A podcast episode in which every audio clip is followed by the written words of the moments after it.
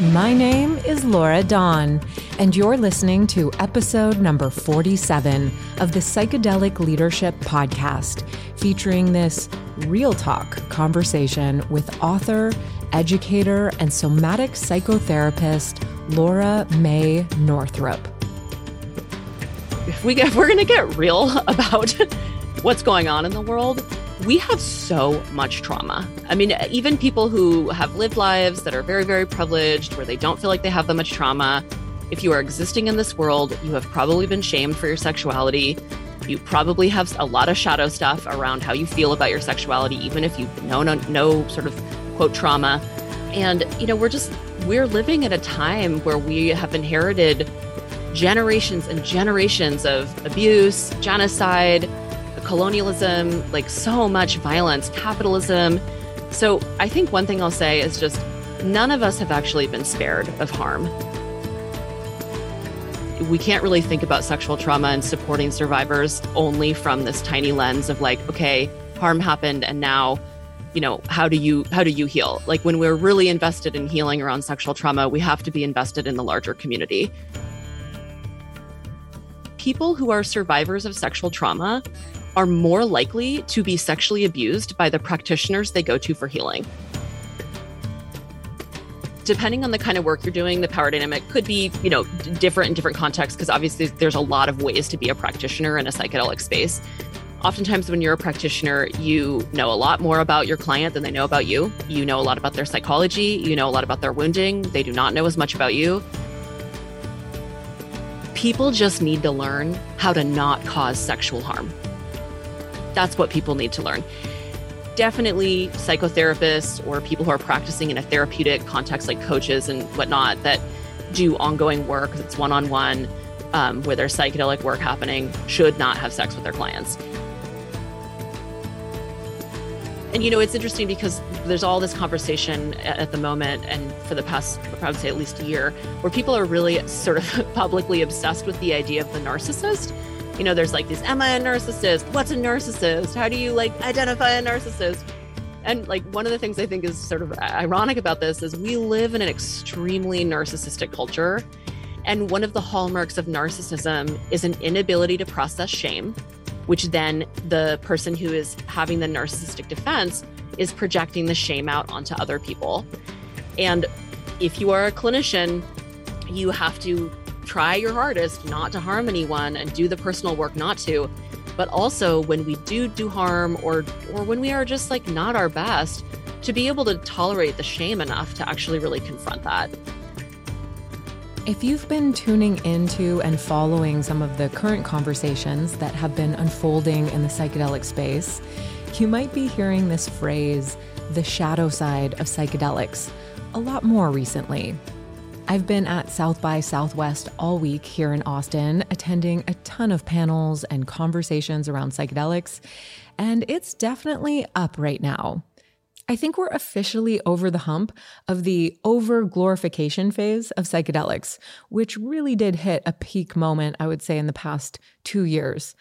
I think the movement has been going through a developmental phase because many people who are in the space right now, I have these conversations all the time. People who are spearheading large initiatives in the psychedelic space had their first journeys within the last couple of years. It's not uncommon. And I think it's pretty natural that when you first work with psychedelics and witness just how transformational these powerful tools are, it's pretty easy to want to shout it from the rooftops. And with all the positive media attention due to Michael Pollan's book and so many promising research results coming out, we really hit this overzealous moment in the space which I've been recently speaking to, especially in the trailer for season two and in the introduction to Jamie Wheal's episode. And I think it's really good that we come back to equilibrium here. We are all full spectrum human beings. These are incredibly versatile, full spectrum, multifaceted medicines. And I think portraying anything as quote unquote all good is problematic. You know, when we start imbuing these medicines as cure all solutions, I think that that's where we run into trouble. And now some of the shadow aspects of these medicines are starting to become more illuminated. Now, that being said, recently a certain news outlet, and I won't name names here, they've been really digging into and trying to amplify all the problems in the space. MAPS has been coming under quite a lot of scrutiny in the past couple of weeks. And I think it's important how we hold space for the difficult conversations that are emerging in the psychedelic movement right now. I think we also need to not just swing in the other direction and just focus on all the problems, but maintain a sense of inner equilibrium and equanimity when having these challenging conversations. Let's be kind to each other in this space. And I've said this before we're not going to grow through shaming each other. And my personal perspective is that call out culture is toxic. And I think we can reframe the narrative to call people in, to invite people into these conversations, setting an appropriate container that allows dialogue to happen. And we can learn to engage in these challenging, nuanced, tricky conversations with an open attitude of curiosity and non reactivity.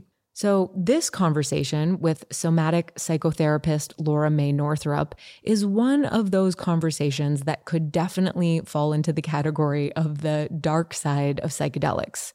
We're going to dive into some real talk here, talking about trauma, sexual harm, and sexual abuse in patient clinician relationships how healing practitioners can cross lines, and how to hold space for these conversations and quote unquote calling out abuse in the community, in the space, and how do we hold people accountable and responsible?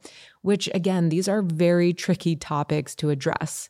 And we talk about shame and guilt and narcissism and why we all need to understand the power dynamic, which is incredibly important. So, this conversation and these topics are absolutely crucial to understand whether you are listening to this episode from the perspective as a journeyer, someone new to psychedelics, or whether you're cultivating yourself as a guide or facilitator, which again takes a lot of different forms. There's a very wide spectrum for what that looks like these days.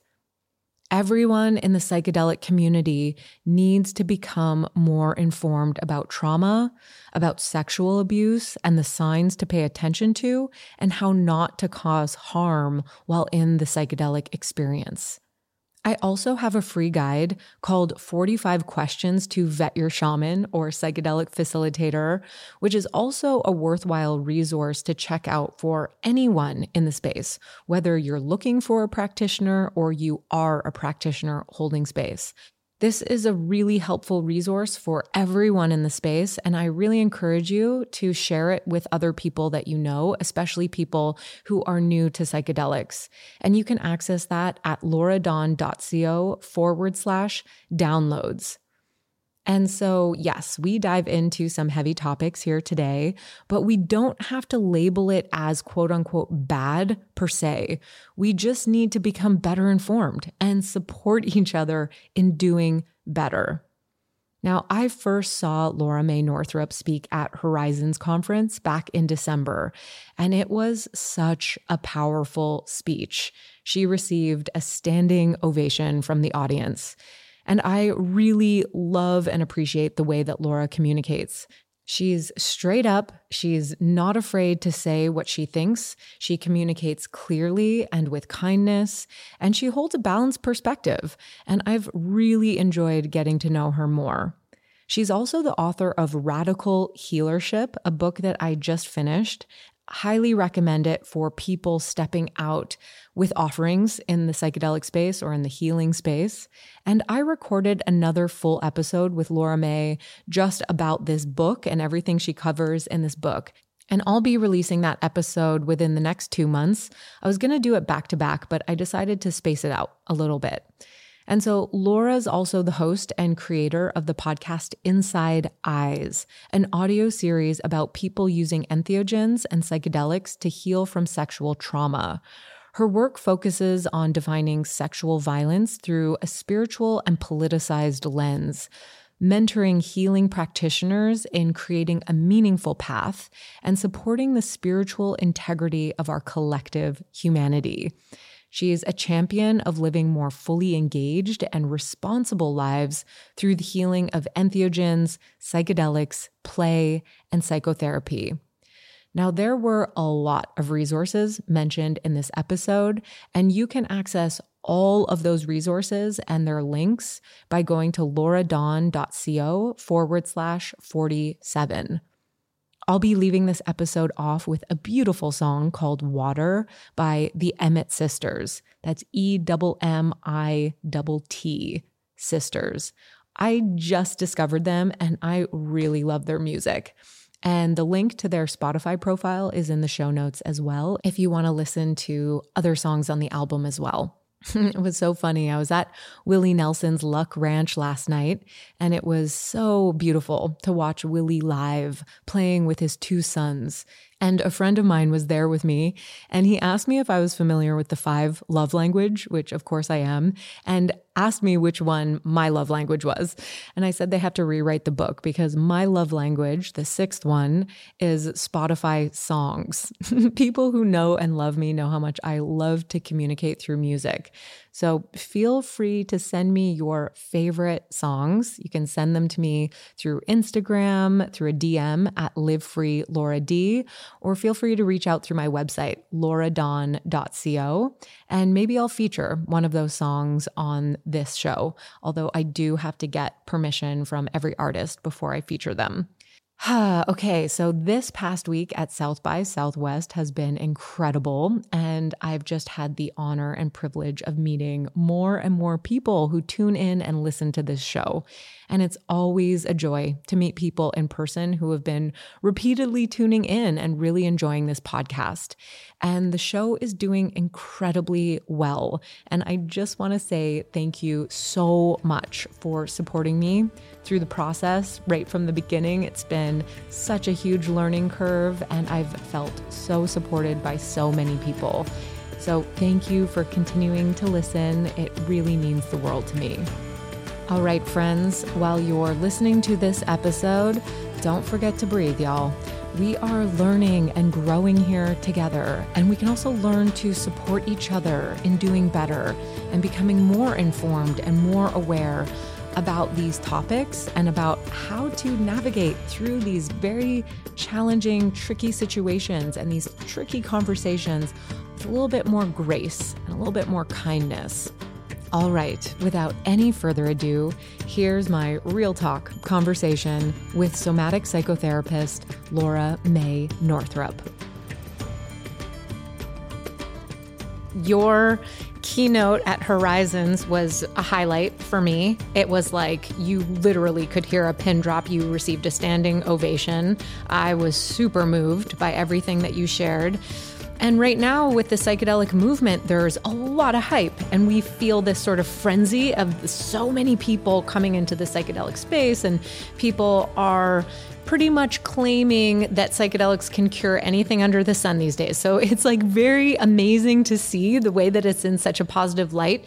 And there are shadow aspects to this. And you spoke about harm and hype and bias and failure in psychedelic therapy at Horizon. So I just wanted to give you the opportunity to share a little background of a little about yourself and how you came to offer such a riveting speech at Horizons.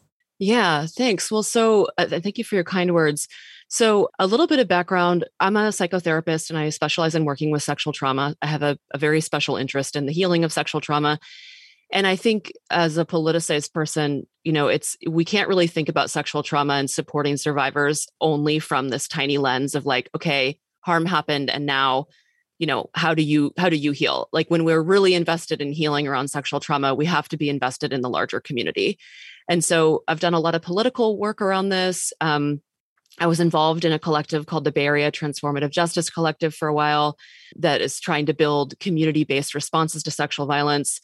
And then also, I have my podcast, Inside Eyes, which is all about people who are using psychedelics and entheogens to heal sexual trauma. So, so I'm very invested in healing sexual trauma. But while I was making my podcast, you know, I, I was also one of those people who was like, hey, guess what, everybody? You can do all this incredible healing work with psychedelics. They're amazing. But I was kind of like, I can't really like wholeheartedly put this series out there without acknowledging that, and this is very specific, that people who are survivors of sexual trauma are more likely to be sexually abused by the practitioners they go to for healing. And so this kind of all started with me making an episode about that and just really getting into explaining the psychology of it and there's a there's a lot that I have to say about it from the clinician perspective of why that happens and some of the kind of I want to say like things that happen in therapy that can be really confusing for clinicians that then make an opening for some kind of abuse to happen and of course clinicians you know choose to cause abuse. It's not that they sort of are just invited to do it and then sort of happen to do it. Um but so so i made this whole episode about that um and i actually spoke at horizons i want to say it was before the pandemic maybe 2019 um and but i spoke not on the main stage and in a smaller um setting that was more of like a um it was like a one day on dealing with um, sexual violence in the community.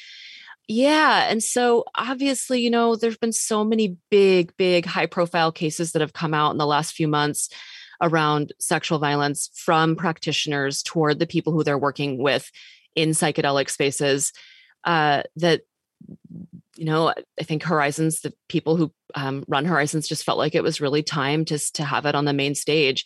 And of course horizons has their own history with um, sexual abuse not uh, necessarily uh, practitioners abusing um, clients but the previous mc for years was called out for being sexually predatory with a lot of young women who would go to the conference and, and just in general in the community. So that's kind of how i ended up there. And the only other thing I'll say about it is, you know, I think that the feeling that people had when they were listening to me give my talk, part of what was in that was also a lot of uh, rawness of like, eh, you know, I am a survivor, and I said that in my in my talk, and it's a lot to go and and speak that publicly and really be calling out slash calling in your colleagues and yourself. I mean, anybody can cause harm in a therapeutic context. So it was a very powerful thing for me to give. And then I think it was also really powerful for other people to hear. Mm.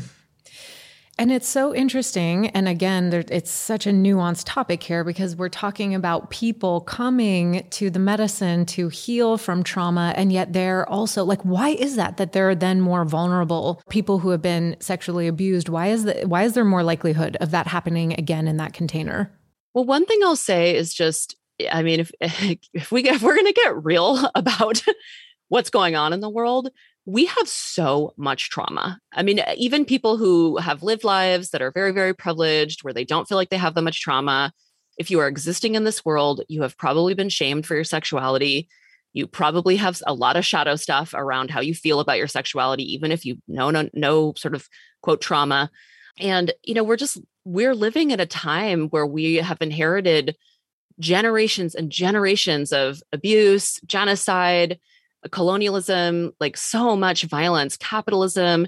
So I think one thing I'll say is just none of us have actually been spared of harm. Mm-hmm. And and we live in a world that really normalizes harmful behavior. So that's like a baseline, just like this idea. I think there can be an idea that like a therapist or a healing practitioner of any kind doesn't cause harm. That is not true. We are normal ass people. We do all kinds of things that are not necessarily uh, like, you know, acting in the highest integrity. So say I think that's one of the first sort of like demystifying things about why harm happens in in healing spaces.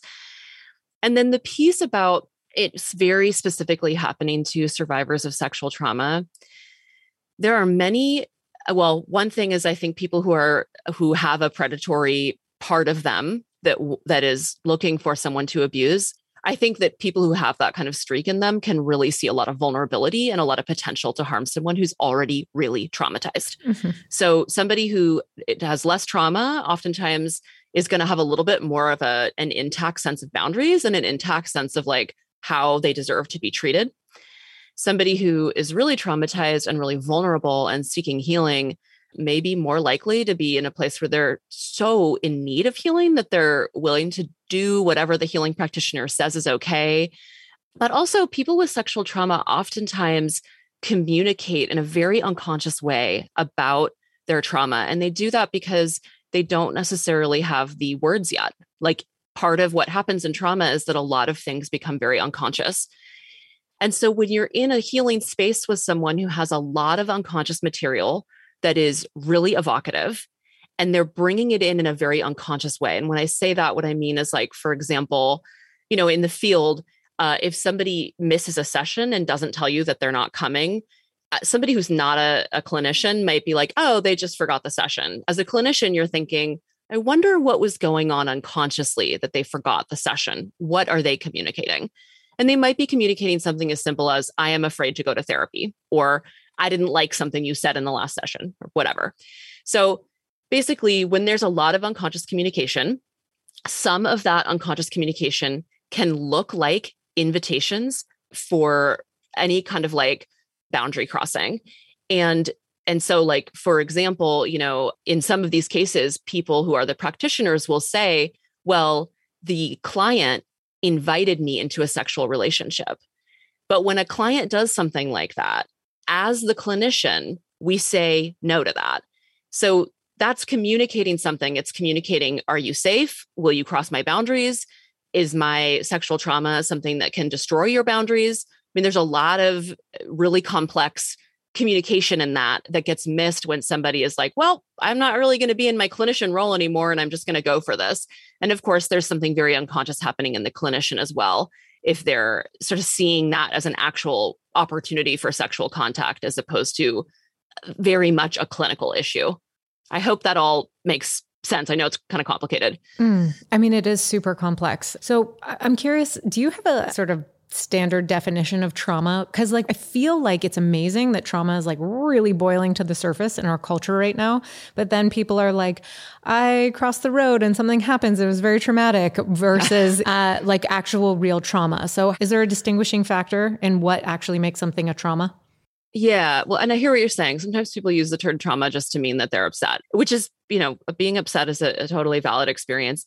I, you know, I think that there's so many ways people define this, but I think probably how I would define it is that your body, your organism, your nervous system experiences something that feels, I want to say that feels potentially life threatening. Mm-hmm.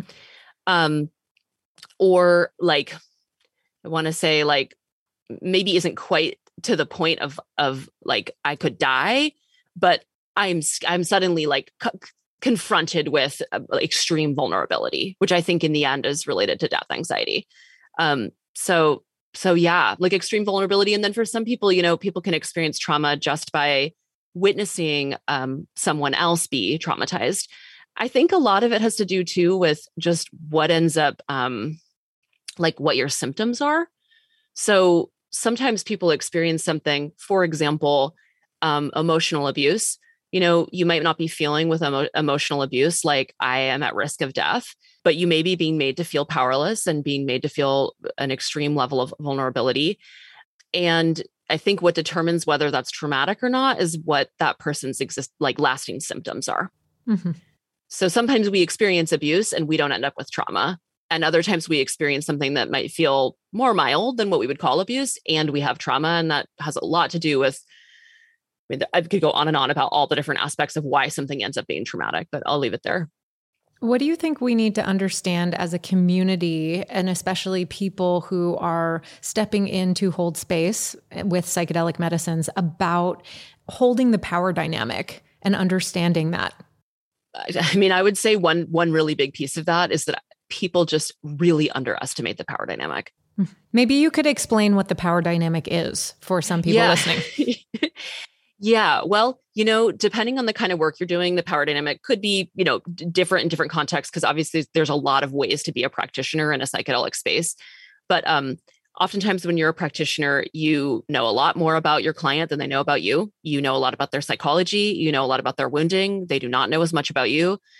You are inviting them into one of the possibly most profound experiences they're going to have in their life and you're in some way associated with that being possible and i say it like that because i do not think that you know i think the medicine is really kind mm-hmm. of the the collaborator in that space that is more sort of like I don't want to make practitioners sound godlike, but but practitioners are doing incredible work. It's it's very powerful to be holding space for somebody who's dropping into that. And when practitioners underestimate the power dynamic, what they're not seeing is that there could be so many ways that the client or the journeyer or the seeker is experiencing the practitioner that they might not even be aware of or they might not give voice to. So for example, they might not really actually feel very safe mm-hmm. saying no. They might be very trusting in a circumstance where, you know, maybe that that practitioner ha- doesn't actually deserve that trust, but they can be very trusting and they also can sometimes feel things like, "Oh, if I had a sexual relationship with this person, that would maybe heal me." Like maybe if I was partnered with somebody who was a therapist or partnered with somebody who was a medicine guide, that would be a really healthy relationship so there can be just a lot of idealizing mm-hmm. and you know oftentimes when these circumstances happen where for example somebody um uh, it seems, and I talked about this at Horizons, it seems like a consensual relationship between a practitioner and their client. In retrospect, the clients often feel like it was traumatic. And sometimes they even exhibit symptoms of incest survivors.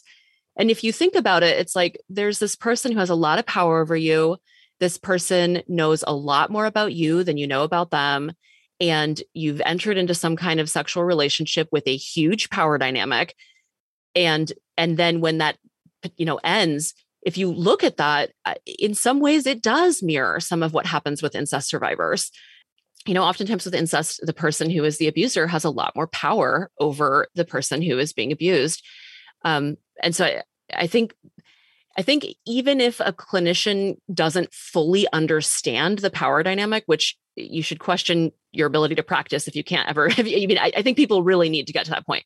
But I think, you know, in the process of getting to that point, it's just important to understand there is a huge power dynamic and it is never okay to have sex with your clients. Mm-hmm.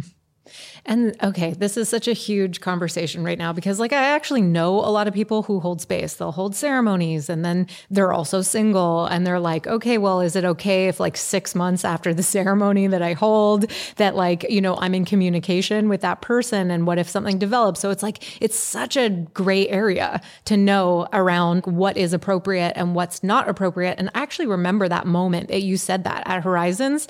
And it was like, bingo, even if it's consensual there's a power dynamic at play. And as a person in the that power position, it's actually not okay. Even if that person is consenting. But like at what point, you know, because we're all humans, some people are like, oh, I might meet my life partner doing this work. So like where do you draw the line?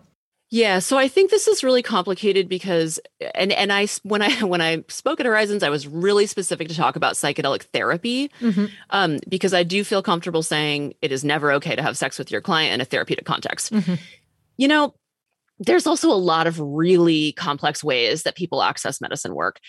I'm not going to say that one way, you know, like I understand it's like maybe you meet somebody and two years later you meet them again and you did one journey with them once in a huge group setting, or maybe they mm-hmm. assisted at a ceremony or something. And and I understand that it's it's it's very different than having an ongoing therapeutic relationship. And you know, I I was talking to my friend Leah Friedwoman about this before I gave my talk.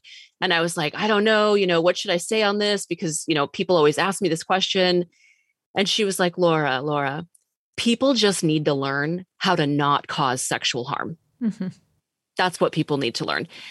And it, it really just kind of cut through it all. So, what I would say is definitely psychotherapists or people who are practicing in a therapeutic context, like coaches and whatnot, that do ongoing work that's one on one, where there's psychedelic work happening, should not have sex with their clients. You know, beyond that, what I will say in terms of things that look a lot more like a community is that we really if you are a clinician you really need to educate yourself on what sexual harm is and how to not cause it. Mm-hmm. and that will mean that there are many people that you will meet in your community maybe even people that you never worked with that you should not be having a sexual relationship with because of the power dynamic. Mm-hmm. and I'll, I'll leave it there but yeah people need to educate themselves. Okay can, can we talk about that? Yeah let's talk about that. So what yeah sure. defining sexual harm and how we educate ourselves on not causing it sexual harm, I think, is anything where the power dynamic makes consent impossible. Mm-hmm. and it's anything where consent is was not received. So, for example, we've got abuse that's just like no consent was asked for or consent was asked for and the person said no and the and the sexual contact happened anyways or sexual you know it doesn't have to be physical contact it could also be like sexual harassment mm-hmm. or something that's less physical obviously all those are you know i think that's what we normally think of as like okay somebody said no or they didn't consent and the person moved forward with it anyway that's non-consensual that is a form of sexual violence i think the part that we're sort of talking about that's more confusing is when people are in a position that they don't actually feel very aware of the fact that they don't feel t- a total right to consent. Mm-hmm. I mean, this is so complicated. I think, like, if you're a clinician and you are thinking about having a sexual relationship with someone, you should definitely talk to your colleagues. I think anytime that you want to make something secretive, that's a sign mm-hmm. that, like, and especially again, like a lot of people who are um, being abused by practitioners are people who already have pre-existing histories of sexual violence and for a mm. lot of people that can be um, childhood sexual abuse that oftentimes includes a lot of secrecy so anything that looks like secrecy you don't want to tell people you feel like other people wouldn't understand what you're choosing to do that is a sign that there's something wrong. Um, and i think it's really important if you are considering any sort of any type of relationship where you have any question that you don't just go act on the relationship and that you also don't just go to your peers and colleagues that are the people who are kind of just going to be like yeah totally you're you know go seek out somebody who can actually give you an honest opinion about that. I mean i think even cons- paying to consult with a clinician that is more experienced than you or um, has a pretty strong like trauma lens would be a great idea. Yeah and then from there i think also as clinicians you know we really need to work on understanding our role in the world and how people actually view us. Mm-hmm. so when you're a clinician and you're around people who know that and they're not and even if they're not your clients that they are possibly imbuing you with and you know idealizing you in a way that makes you seem like you don't have faults. I think that's really common with clinicians and, and practitioners. Um, they may be viewing you as someone who like i said like a relationship with you would be somehow beneficial to them because you are quote a healer. Mm-hmm. um, and when we get a lot more in contact with how people actually feel towards us i think that allows us to see more of like oh idealization that's not a sign of a of a healthy dynamic or to create a relationship out of that's a sign that there's something happening. There's wounding that's em- emerging here between us. It probably feels good in that moment. It can feel really good to be idealized. But you know, the flip side of idealization is devaluation, and it's not going to feel good when that starts to when that the, when the coin flips. Um, and it also idealization produces a lot of potential for abuse. I think trying to date people who are peer to you is a big one. Like, you know, if somebody is 22 years old and ha- is not a clinician of any kind and you meet them i mean i think this is some of the stuff that was happening with Neal Goldsmith at horizons you know and you're like the mc at an event or you're a revered clinician there is a power dynamic and and you you can't ignore that even if you don't want it to be the case mm-hmm. and uh, the final thing i'll say on this about just like you know how people can can not cause sexual harm and can really be navigating this is you need to be doing your own personal work and if you're a clinician that has, I mean, we all need to be doing our personal work, but if you have your own trauma, you need to be working that. And it's not like I work that and now I'm over it.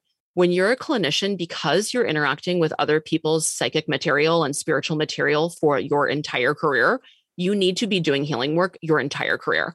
Like we just do healing work that is way beyond what the average person would ever want to do. And, and that's part of our job. Mm-hmm. Yeah. And I hear you saying the word clinician a lot. And I would say probably like actual clinicians listening to this podcast are, it would be interesting actually. It'd be, I'd be curious to know like how many people are in like the actual therapy camp because there's a lot of people going for it right now, just like stepping into guide, practitioner, facilitator roles. So maybe from that angle, especially because that's, I mean, there are people stepping into this space in in by the droves at this point. What would you say is like some of the most necessary training to become trauma informed, like as a baseline? Yeah, and I would okay, yeah, and and two people who are doing that. You know, I mean, if I had a dollar for every person who took mushrooms and then was like, "Laura, I had a calling. I'm going to start mm-hmm. guiding like yeah. next week." I'm like, you know, like with love, I just say, "Please don't do that. Please don't." You know if you want to sit for a friend and and you're not commenting at all on their journey and all you're doing is kind of getting them water and blankets like fine. But when you get into the part where you are holding space for people to do trauma work you are engaging with them in their journey or engaging with them around their journey and doing integration work this is not work to be done without training. Mm-hmm. and i cannot underscore that enough. And there are many people who think that that's not the case who think oh you know like I can just intuit. No, like just no, no, no. You really, really need training. And what I've said to people when they're like, what should, you know, what training should I take? I'm like, I don't even care if it's a psychedelic training, go get a trauma training. And um, you know, I'm trained in sensorimotor psychotherapy. I think for people who are really interested in doing psychedelic work, getting a somatic training is actually incredibly helpful because a huge part of what's happening in psychedelic work is somatic work. So getting trained in something like somatic experiencing, sensorimotor, um, I know Hakomi has kind of a there's there's some critique going on. There's a, a lot but, going know, on around Hakomi, unfortunately, right yeah. now. Mm-hmm. But Hakomi is, you know, the basic understanding is very similar to sensorimotor and and um and somatic experiencing. Uh, getting an IFS training mm-hmm. is a, another big training that people um, I know in the MDMA world love, and a lot of people counter that with like, well, it's really expensive and it takes a long time. Right. And the other thing, actually, I don't know if you know this, but like both IFS and somatic experiencing have like really long wait lists. Like it's like years out to be able to actually get on the freaking list, which they is do. Like They're very popular right now. Well, another thing I'll say, just like a giant shout out to Janina Fisher, who I was trained by. She trained me in sensorimotor, but she does her own trainings that are separate from sensorimotor as well. And for anyone listening, read her books take a training with her. She's so intelligent. She's not going to be talking to you about psychedelics. Like that's that's not what she's going to be doing, but she will help you understand trauma. Mm-hmm. What's her name? Repeat her name. Janina Fisher. She's okay. amazing, truly. She's she's really really intelligent very very bright and has like massive history. I mean, she's mm-hmm. a very senior clinician and she's trained in IFS and sensorimotor and psychodynamic thinking and so I would say definitely take a, a trauma training and I would take a trauma training even if you are not planning on working psychologically with people. And part of why I say that is because you need to know enough about trauma to know what not to do.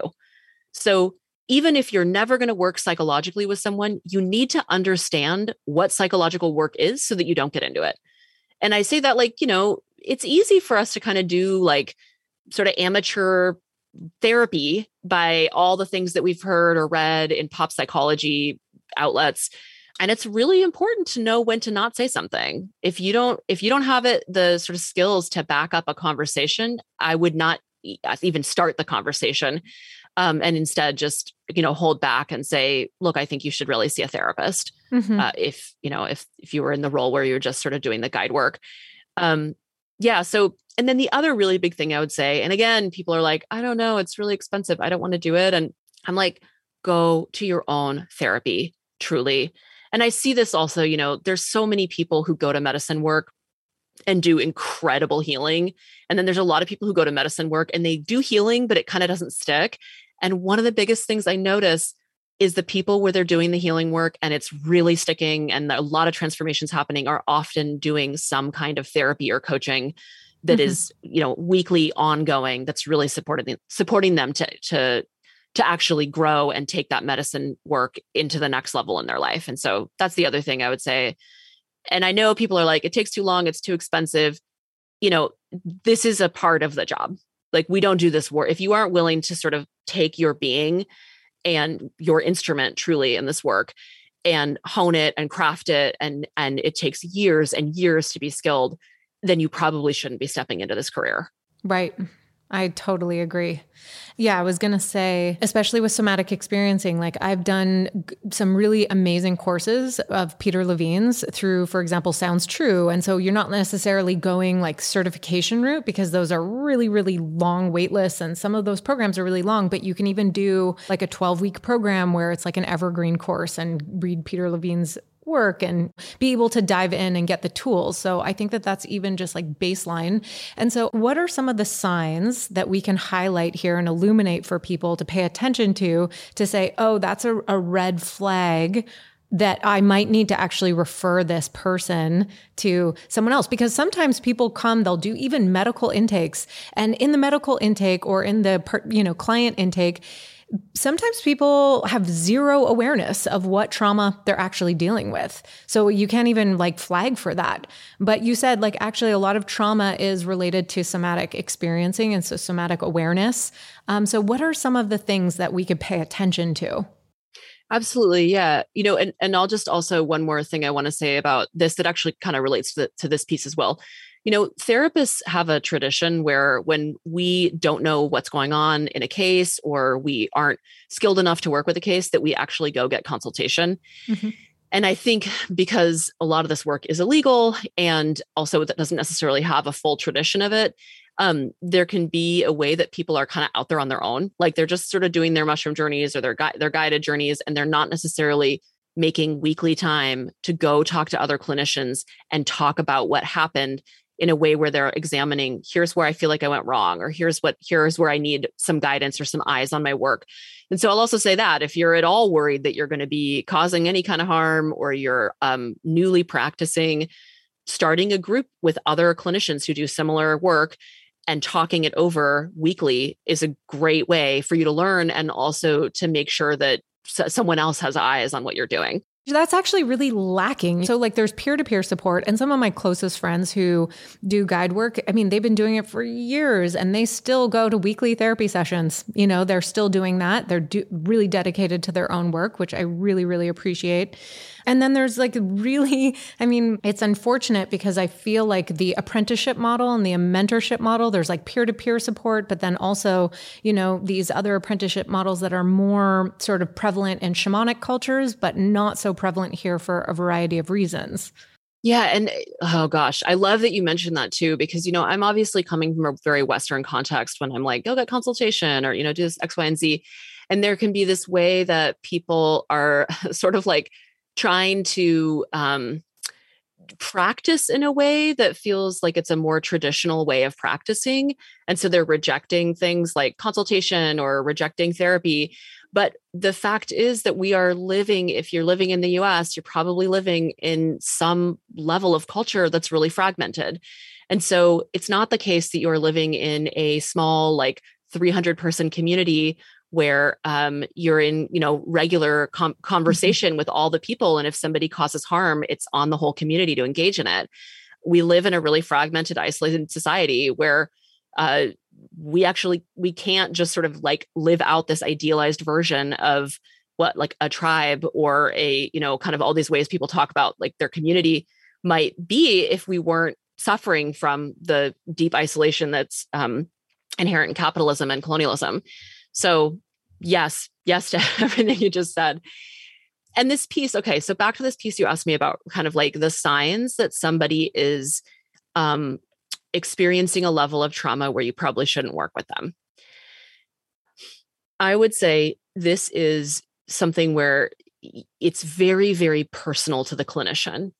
Each of us, eh, or the practitioner, eh, each of us have limits of what we can work with. Mm-hmm. A lot of times, those limits have to do with our own personal wounding. You know, I don't think it's the case that some people are too traumatized to do psychedelic work.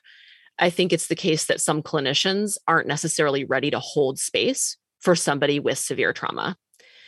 Um, and it's true many people come into healing work and they are either really dissociated or they're really private or they're really ashamed and they don't necessarily state what their trauma is so it's this isn't something you're going to kind of find on an intake form what i will say is if you uh you know it, i know people do this all very differently and some people just show up and they do the work with someone and they haven't actually had a conversation with that person or that person can just sign up to come to their ceremony and that's just all chill.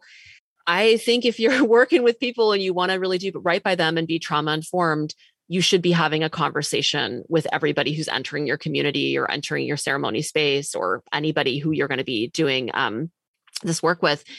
And I know this probably isn't a really satisfying answer, but I actually think it's a really good idea to get some sessions in with someone who's more experienced and also possibly somebody who understands a lot of your psychology as the mm-hmm. clinician who can help you start to sort out who are the people that you end up becoming not your best self with. Like who are the people where your own trauma starts to get ignited and you maybe uh, step into a place where you want to help them more than you should be. You step into a place where you don't want to help them. You step into a place where you don't want to hold what's coming up for them.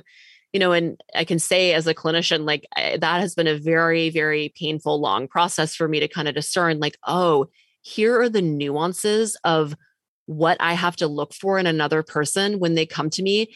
Not because they don't deserve healing, but because I am not going to be a good therapist to them. That stuff is like, it's where I get like, I get fragmented and funky and I don't do my best work. So wow, and that us, requires like an enormous amount of self awareness. Like yeah. like wow, this is this client who's paying me right now is triggering me. right? Yeah, yeah. That's I mean, we got to get to the point where where we know that stuff about ourselves. You know, and if you're really early on and you're confused, like another thing is you don't have to do this work all by yourself. You could also be like, I'm going to run retreats with a second person, mm-hmm. somebody else who I, you know, I can like be talking through all of this with. Um, so I think there's a lot of ways to safeguard against it. And I mean, we do, we just do end up causing harm. There's also a piece to this that's like having compassion for yourself. I think the most important thing is that we're really, really actively trying not to cause harm. And then, of course, if we do cause some harm, taking it very, very seriously. Mm-hmm. You know, mm-hmm. even if that harm is just something like someone came to one of your ceremonies and you were so triggered by them that you ignored them and they were left alone and they needed your support. I think there is a, again, i I'd get consultation on this, but I think there's a way to take accountability for that um, and to do some really strong work around getting that person to, to, to, helping them find find a healing practitioner who can actually hold what's going on for them and then for ourselves whenever something like that comes up you know for us like going into our own our own personal work and just what came up for me that i ignored that person what came up for me that I just like couldn't face what was happening for them or I couldn't have clear boundaries with them.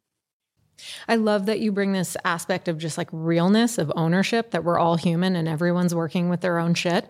So, like, no one is exempt. And how much can we actually own that? And the degree that we acknowledge it is actually the pathway towards doing better. Absolutely. Absolutely. I mean, it's like this conversation just gets into this really specific aspect, I think, of the global culture we live in, but especially, I think, really specific dominant culture narrative in the US, which is just like an inability to tolerate shame. Mm-hmm. And you know, it's interesting because there's all this conversation at the moment, and for the past, I would say at least year, where people are really sort of publicly obsessed with the idea of the narcissist. You know, there's like this, am I a narcissist? What's a narcissist? How do you like identify a narcissist? and like one of the things I think is sort of ironic about this is we live in an extremely narcissistic culture.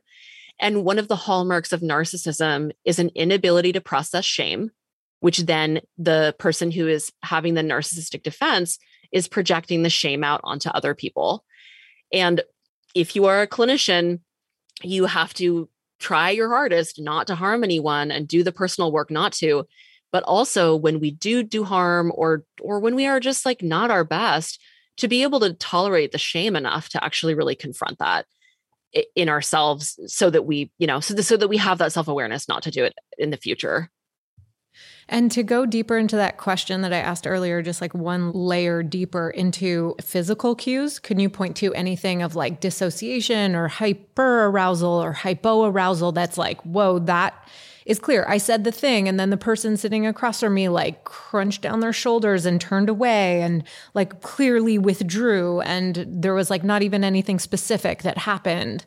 Like, are there other like real markers that we could be more aware of?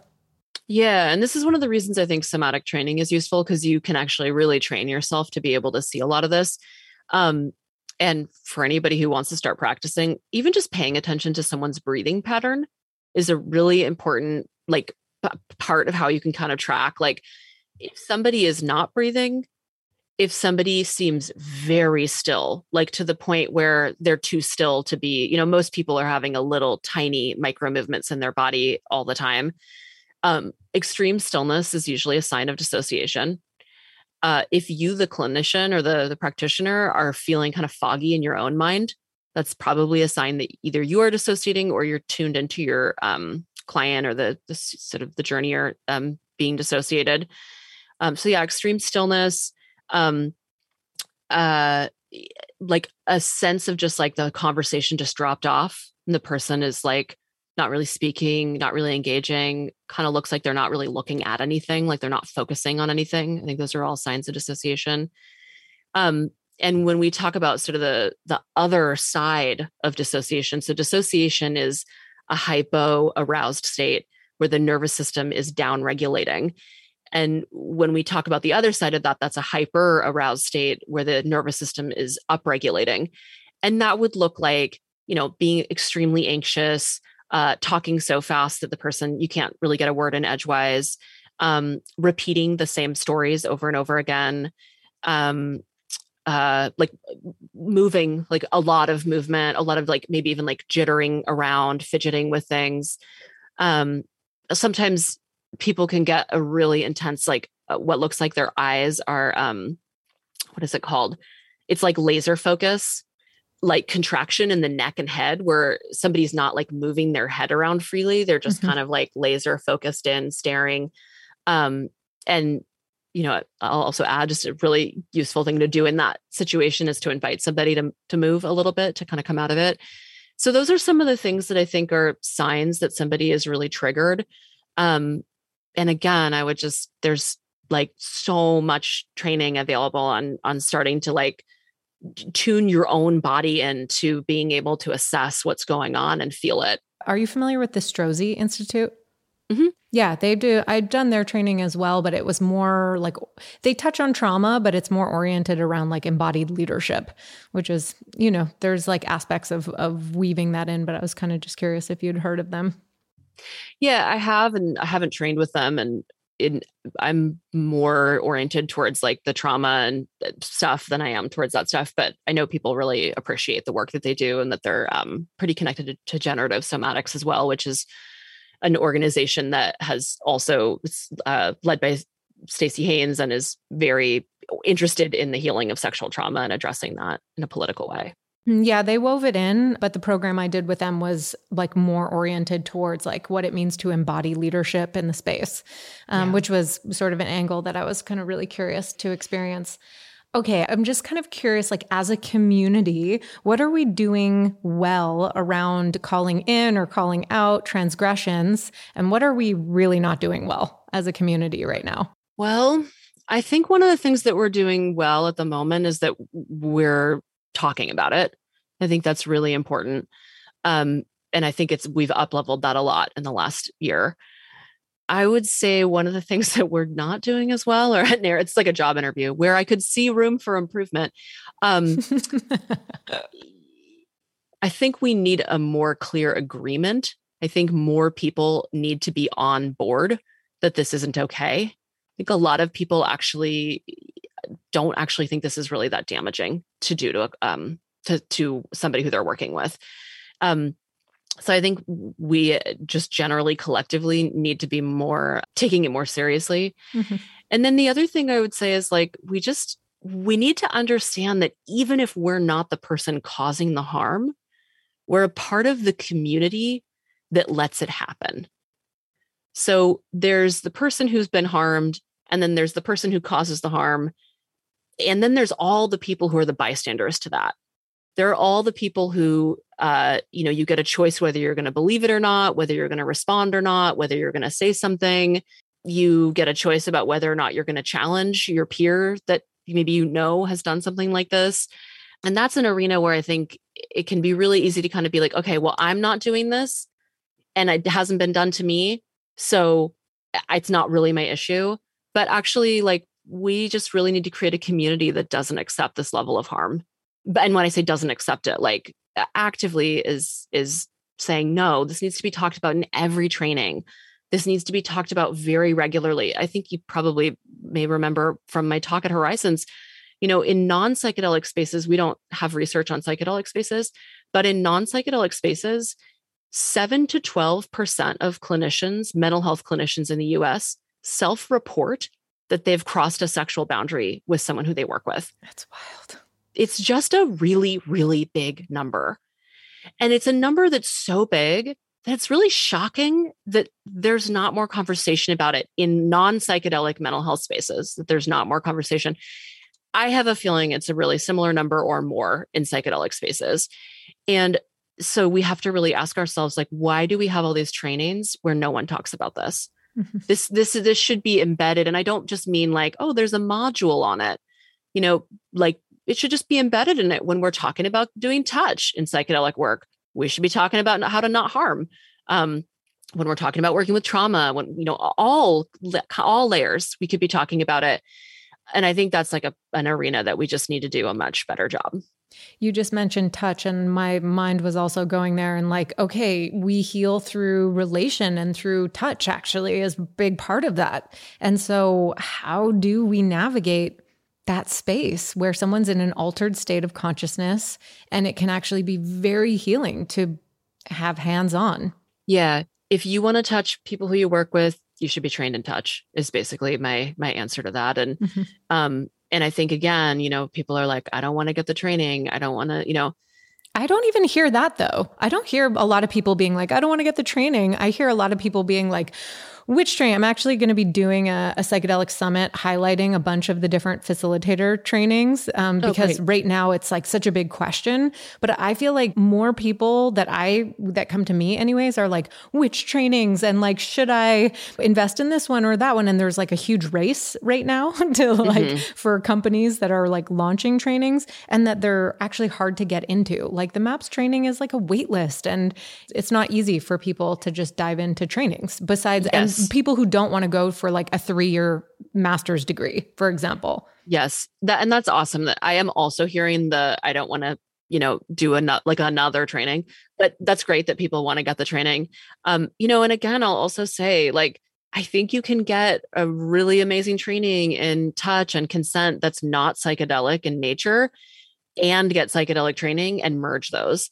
So if there's a touch training that's specific to psychedelic work, that's awesome. And if you can't get in, it's also a great idea just to do any kind of touch training. Um, any recommendations? Do you know any? Yeah, you know, one that I'm actually, I, I, love Britta Love's work. And when I spoke at Horizons the first time, um, Britta did an awesome section um, about the Wheel of Consent, um, which is Betty Martin's work.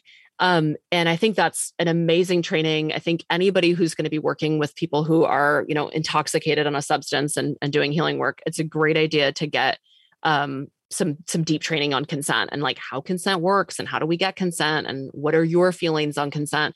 So that's that's one that i would definitely recommend. Okay great. What do you think about people practitioners who are working with people who do have trauma and actually just having another person present in the room if there's going to be hands on touch.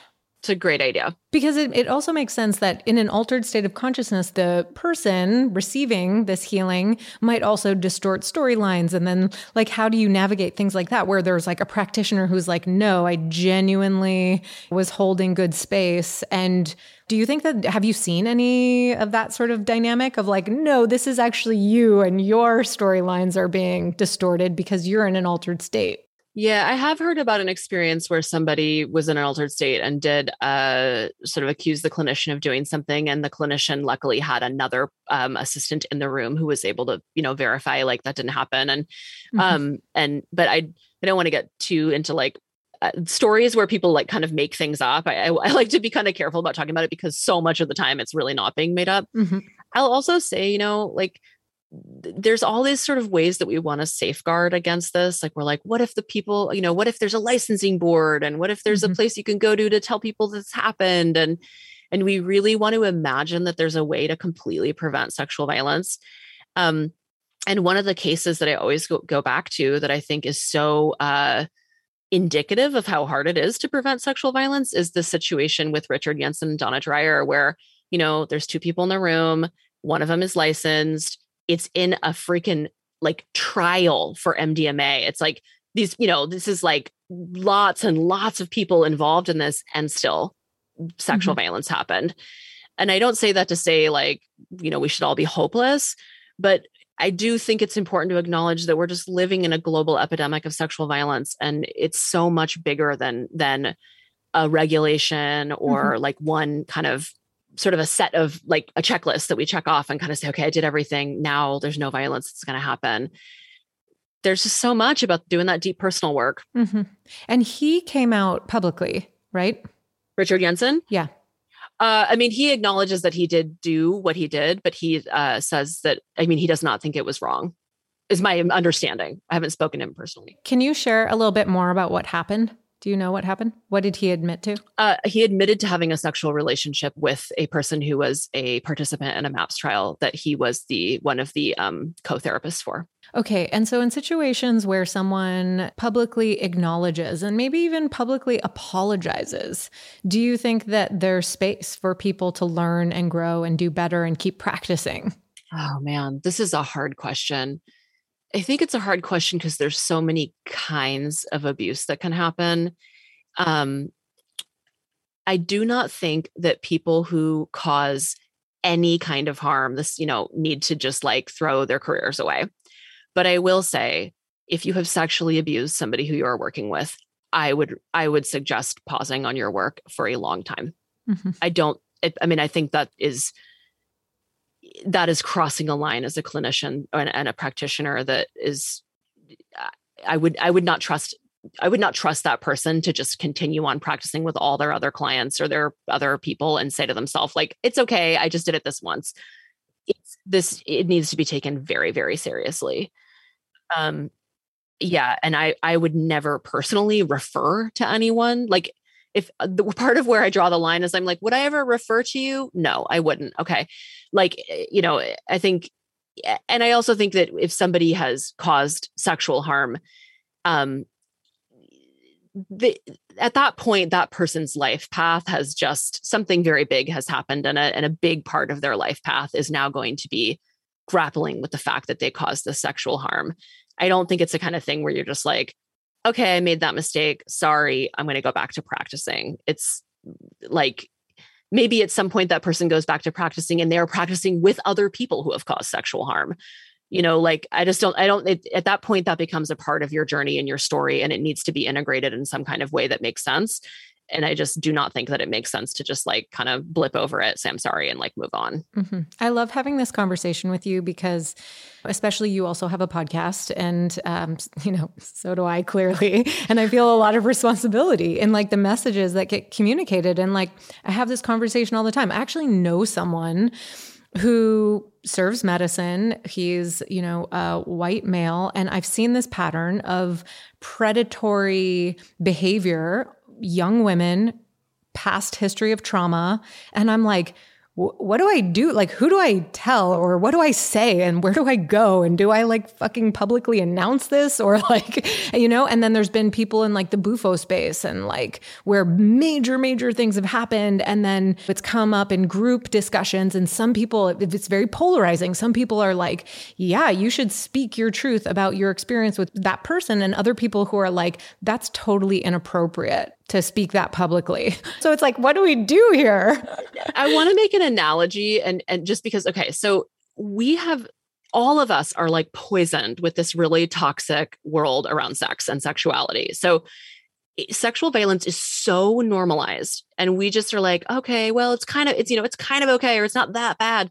It's so normalized, it's really hard for us to understand what's going on. So for example, let's say there was a healing practitioner and once, twice, maybe 10 times in their career, they brought a gun to their their work and they didn't shoot the person they were working with and kill them. They just shoot them and harm them enough that they have to go to the ER and that person maybe is doing physical therapy for a year or two and it's like really dramatically affecting this person, but you know, the person didn't die.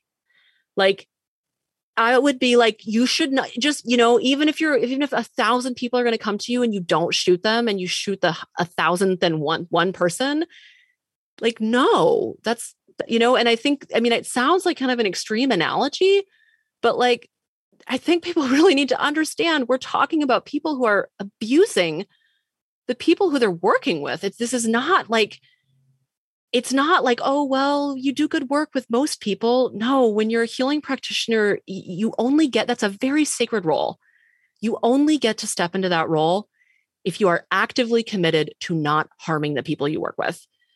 And if you're causing harm, even if it's totally unconscious and you have no idea why you're doing it, and you just wake up in the middle of it and you're like, whoa, I'm in this situation again, you should not be practicing. Right. But most people don't even way. know. They're just totally unaware. It's like total yeah. shadow.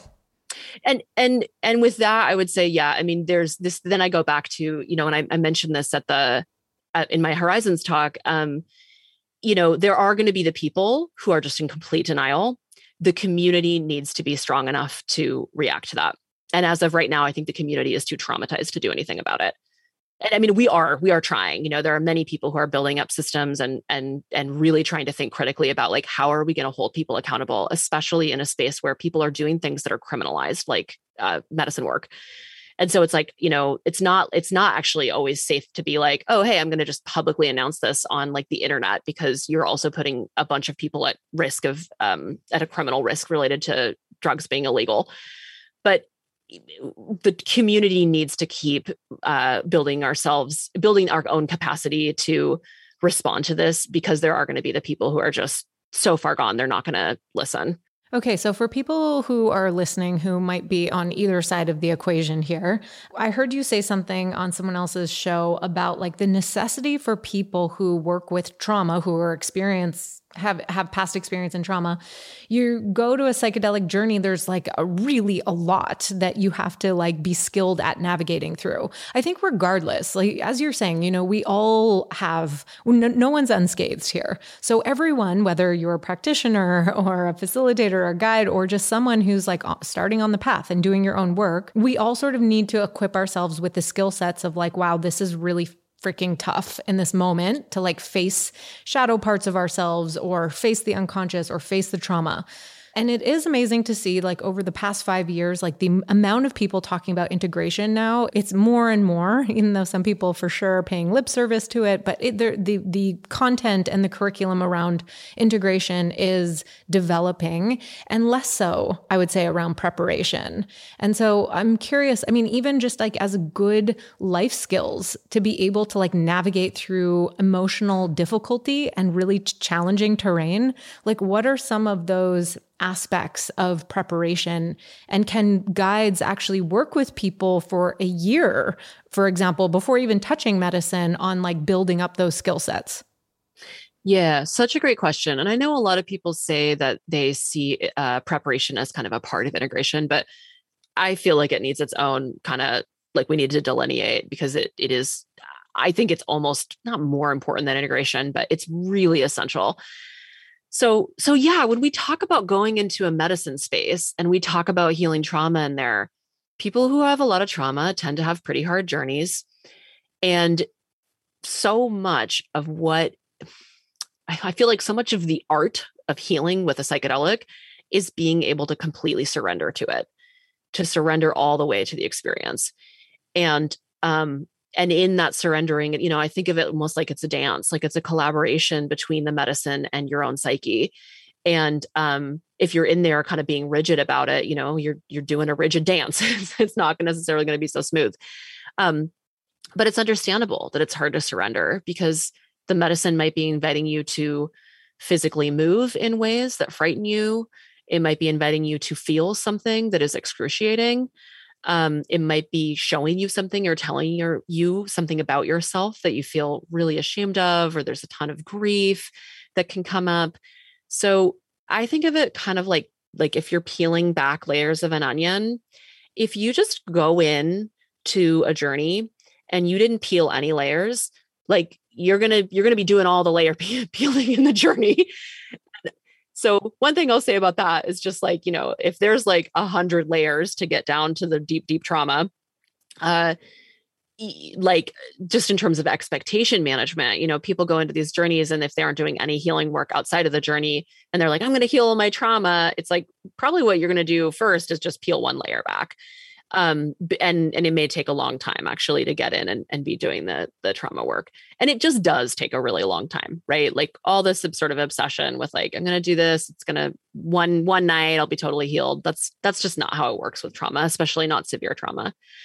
So what i would say to that is that we can be building a much deeper relationship to ourself before we go into journey work. And i think that looks like meditation I think it looks like therapy. I think it looks like breath work. I think it looks like having um, like a uh, an ongoing journaling practice. It's just uh, it's you know there's no kind of like I want to say it's not rocket science. Like it's just like really basic healing work that I think builds our capacity to confront ourselves, and that's a big part of what we do in journey work except we just do it in a way where like you don't get to like press an eject button and like leave the journey all of a sudden you're just in there. So if it's really hard you know you you need to be able to kind of breathe through it. Um and the last thing i'll say on that is just that i think um ha- having some like core resource like something really core that you have practiced enough that you can go back to it is very helpful that could be something like you sing every day and then you know if you're in a sort of a journey space where you're not necessarily around a bunch of other people who are like it's not a group journey being able to sing a song if that means you're doing really intentional breathing and that's the thing you can come back to is like i i mean i have been in a journey like that where i had to come back to i'm still alive and that's all i've got and i know that because i'm breathing mm-hmm. so so those kinds of you know if you practice for example like like doing a lot of somatic sensing in and letting your body move the way you want it to move. Anything that you can drop into as your kind of final like okay this is my anchor i think those are great things to prep. And this thing you said about like you know is it okay to like prep for a year? 100% 100% i mean i think a lot of people do tons and tons of healing work that they don't call prep and then they go into a journey but that was their prep Mm-hmm. And that might have been going to therapy for five years and then suddenly being like, oh, I want to go do psychedelic work.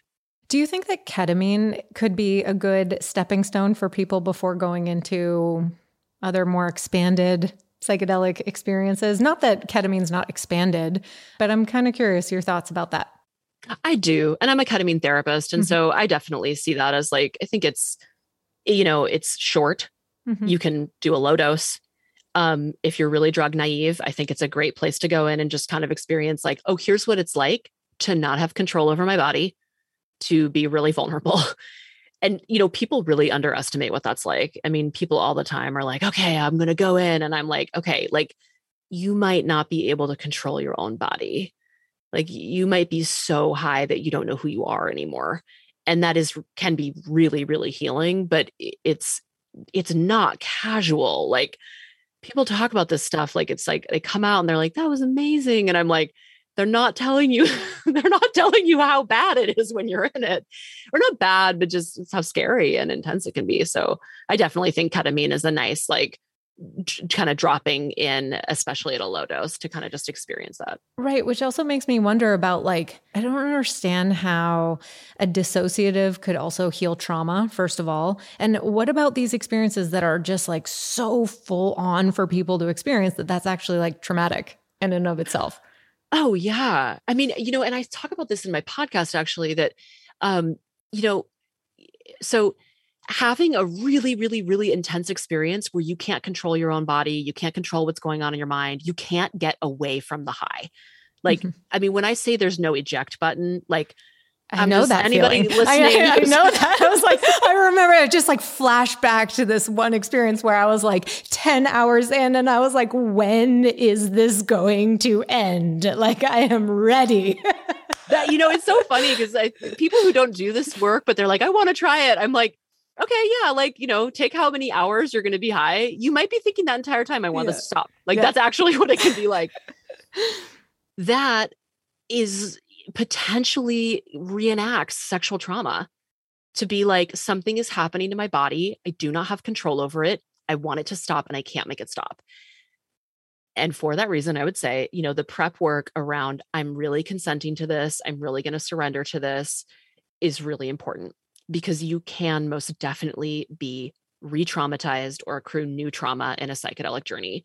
And then of course with this piece that we're talking about with guides like obviously that you know if if you're not it's complicated because you want to surrender but also you know you need to also be sussing out whether that guide is somebody who's safe to surrender around. Right which actually is a big piece around preparation with people is psychological safety like building a relationship of trust and creating a container that allows for psychological safety as like an actual ingredient for preparation absolutely absolutely yeah. Oh my gosh. There's so many different aspects that I'm like, oh, I want to go into with you. What about microdosing as a, a, preparation tool? It's funny. So I do a lot of microdosing work with people. Um, and I think that there's also a misconception that microdosing, because it's a, a microdose, that it can't actually re-trigger trauma, but that's also not true or accurate. And I think um, even for people who are like, oh, it's just such a small amount and like I'm now a microdosing coach, that you actually still need to be trauma informed. Yeah, I think you should be trauma informed if you do any kind of healing work. Um, I don't know enough about microdosing to really give a, a any kind of um, strong statement about it. Um, and yeah, I mean, I I think it seems like a lot of people really really love it. I'm a macro dose kind of person. Um, what I will say when I've taken a microdose is I, I've definitely been in circumstances where I'm like, oh, like it's a little micro dose. And then I'm like, whoa, you know what? you can still be high on a micro dose. yeah, yeah, totally. And settings still matter on a micro dose. Definitely. One more question about Matthew Johnson. He did his keynote at horizons as well about people not bringing in like dominant faith for example or you know weaving in aspects of that so I I I'm I grapple with that because like for me personally, I feel like a helpful modality for preparation is Tibetan Buddhism and Eastern philosophy. There's like an enormous amount of depth of wisdom of actually learning how to sit in the discomfort of challenging emotions. It's like 101 you know training for that that I actually think is like incredible preparation for psychedelic journeys and integration. I'm kind of curious your thoughts about that like weaving in other wisdom traditions that have like a, a faith based practice. Yeah, I, you know, I 100% agree with you. I think like Buddhism and meditation are extremely valuable on their own, and they also are very um, valuable in combination with psychedelic work. And in terms of weaving in someone's faith, okay, like most faith traditions have some type of process of deep presence. And um, I think that in some in some circumstances that gets really distorted in certain religious practices. Um, but I do think that it's possible to, you know, if somebody is like, "Here's my faith," to to ask them, "Great, like what happens in your faith around um, accessing deep presence?" And I would just maybe go with that. Um, you know we don't want to like force any kind of spirituality on anyone um, but i i think there i think there is a way to practice a, a meditative practice that isn't necessarily forcing a spirituality um, but yeah I, I, I like 100% agree with that i think it's really important to be um, just for people's journey work to be culturally relevant to them um, and so if somebody has a faith like i'm like roll with it like you mm-hmm. know talk mm-hmm. talk to whoever your your god is or whoever like your your higher power is. And and but as like practitioners or guides just being fully transparent around like hey this is a preparation tool. This comes from tibetan buddhist practices. It's really helped me you know try it out if that could be helpful for you. Like what's your take One, on that? yeah 100% i think that's totally yeah. I mean i I encourage everyone to meditate. So, and I, you know, and I'm like, and if you want to go deeper, you could also, because of course there's meditation and then there's all the practices and all the theory and the, and the thinking around it, which I think is, is really, really valuable and makes meditation a lot easier if you understand that stuff. So I think that's great to to bring that that piece in if somebody's and again it's all about consent you know if somebody's like no i don't want anything spiritual going on here which is an interesting thing to approach medicine work with but definitely people do um, or if they're averse to a certain spirituality i just think it's about like being creative and finding a new way around it but uh, definitely i think that's a great tool for for prep and and making it through the the experience. Yeah. And I'm kind of curious, like, how, when we're talking about meditation or just like somatic awareness for people who have trauma, who actually don't want to feel their body, like, is there stepping stones that you can work with with people? Because actually, a lot of people who have deep seated trauma, like, the last thing they want to do is like tune into somatic awareness. 100%. Yeah. So, what I always start with is the breath. And I start with you don't have to feel what's actually going on in your body. You can, you know, but like try taking a bigger, deeper breath or try taking a more soothing breath. Um, and I find that that's a really helpful way to just be like, we're doing a somatic practice, but you can still be pretty checked out from how it actually feels inside. Mm-hmm. Do you notice that a lot, like in terms of that correlation with trauma and not wanting to be in the body? Oh, 100%. Yes. It's, I think, really, really, it's normal to not want to be in your body when you've experienced trauma. And like, it's a, it's so understandable. I mean, when, when we talk about getting less dissociated, I'm also just like, you can also just choose to be dissociated if you want to. Like, it's, you, you're not required to feel this terrible feeling. I'll say though, if you're a healing practitioner, you are definitely required to heal. But you know, if you're not stepping into a healing role, it's like it's up to you if you want to do that, and we all get to choose how much we want to heal um, in that regard. And it is really, really, really hard. And I, I think that's another like just piece of why prep work, long time prep work. I mean, whenever I hear somebody be like, I don't want to do any therapeutic stuff. I just want to go into the journey and get healed. I'm like, okay, this is a recipe for disaster. If you're not willing to to try out like a little bit of breathing or try out some coaching or try out some therapy or eh, or a little bit of integration prep work, you definitely shouldn't just throw yourself into an experience that's so extreme. Mm-hmm. Mm-hmm. That makes sense. Anything that I didn't ask you that you would love to add to this conversation that we're diving into all the nuance of this? yeah like even like personal what are what are some of like the core personal characteristics that you think are really important for people to embody who are stepping into this space to serve and to support and to guide yeah you know one thing i would say about that is that i think that oftentimes our egos lead us into the work but actually doing the work requires that we in a lot of ways let go of our egos. And and when i say that what i mean is like you know when we come into the work and we're we're like i want to be a healing practitioner of some kind it can feel like i want to be good at something. I want to make a difference in the world. You know a lot of i want to do this. I want to do that and i relate to that i mean you know obviously there was a point in my life where i was like i think i want to become a therapist i and in in more recent years i think part of the transition that i've been making is like more um I am of service and I'm of service in this body, in this lifetime, in this moment. But there's a much uh, deeper force working through me. And I am here to humbly serve that force. Mm-hmm. And, you know, I don't necessarily think of that through any specific sort of religious denomination, but I, I say this because I think really, really skilled healing practitioners understand that it's ultimately not about them. And when I say it's not about you, I don't mean like you're not there, you're not important. Like we are we are holding it down. like the world we are living in is really really wounded and we serve this incredibly important role where we are holding it down for healing. But also, you know, the process of doing that it's not about soothing our own egos. It's about doing a really deep level of spiritual work for the world in service of the world and in service of life. And so I think that's just a really important thing to mm-hmm. to hold as mm-hmm. practitioners. Mm-hmm. That it's a lot of responsibility. And there's also this aspect though of people, especially women. Like I just want to speak to this aspect of of women stepping out to support this space because there are, I would say, probably like 90% of the really big decisions that are getting made around the psychedelic movement right now are probably in the hands of white men who are sitting around the table with lots and lots of money involved.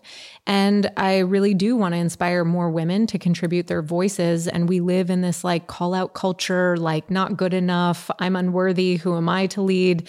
So there's like that, that ego aspect. And then I also do see this other side of the equation of who am I to do this? And I have no right doing this. And what, what would you say to those people? Well, I'm excited for when we talk more about my book because I feel like my whole book is like a love letter to those people. we all have something really important to contribute. I don't know what it is that that each of us is going to contribute, but I know that we each have something important to contribute. And it's very very normal when you're living under systems of oppression to feel like you to have low self-esteem and to feel like what you have to offer is not important. And i also think it's really important for us you know regardless of your self-esteem to really challenge yourself to to inquire about why you're offering something and and what you know what it is and sort of look at the ego. So it's this really complicated mm-hmm. line between examining our shadow stuff examining our egos and also valuing ourselves enough to to say something to do something to be in the world. Um and so like all you know like all i have to say to people is like my love is with you. Like the the you know other practitioners are out here and like we we want more community. We want people to speak out. Like i know for myself i am grateful every time somebody who has something really important to say says it. Um, and i think it's a it can be a really challenging process to love yourself enough to value what you have to say and to do that deep shadow work to to come out with like here's here's how i'm going to enter the space Mm-hmm. Right. And just actually what it means to tune into authentic truth and leading from center rather than from like ego inflation or not good enough. Those are both off center. Right. Yeah. And like, how yeah, do we sure. really tune into like what is true within the paradigm and the cultural context of so much crazy, so much crazy that is currently like falling apart into like a whole new dimension right now. So, and then people who feel like, how do I charge money for this? And, you know, I'm this is like they're huge, huge questions when money and medicine are changing hands. Absolutely. Yeah. I mean, that's a, a, huge, huge topic that I also want to talk more with you about that I think, yeah, just, you know, obviously I write a lot about that in my book too. And mm-hmm. um it, it we are being put into a situation that is where there's no right answer sometimes there really isn't. Like none of us can magically pretend that we're not in capitalism anymore. Mm-hmm. And like obviously, I mean, for me myself, and I think for a lot of healing practitioners, we do not want to continue to cause harm. And so, how do we walk that path of an, a system that is harmful and being in it and trying to cause less harm? Right. Which is sort of just like an, an ongoing process of inquiry that's like the the zen koan, really. Yeah Okay. Well, thank you so much. I so appreciate your time. I love all that you share and speak to. And I, again, I just thought you did such an amazing job delivering that keynote at Horizons. And it was just it really impacted me. And so thank you for taking the time to share all of this with my audience. It's really an honor. Thank you so much for having me, Laura. Really, really appreciate being here. Thank you. Hi, friends. Thank you so much for tuning into another episode of the Psychedelic Leadership Podcast. If you've been enjoying the show, I would so appreciate it if you could take a moment to leave me a review on iTunes.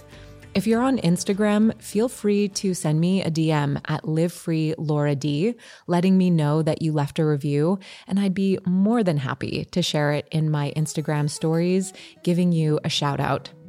If you'd like to be in touch with me about anything at all, please feel free to reach out through my website, lauradawn.co, where you can also access a range of free downloads.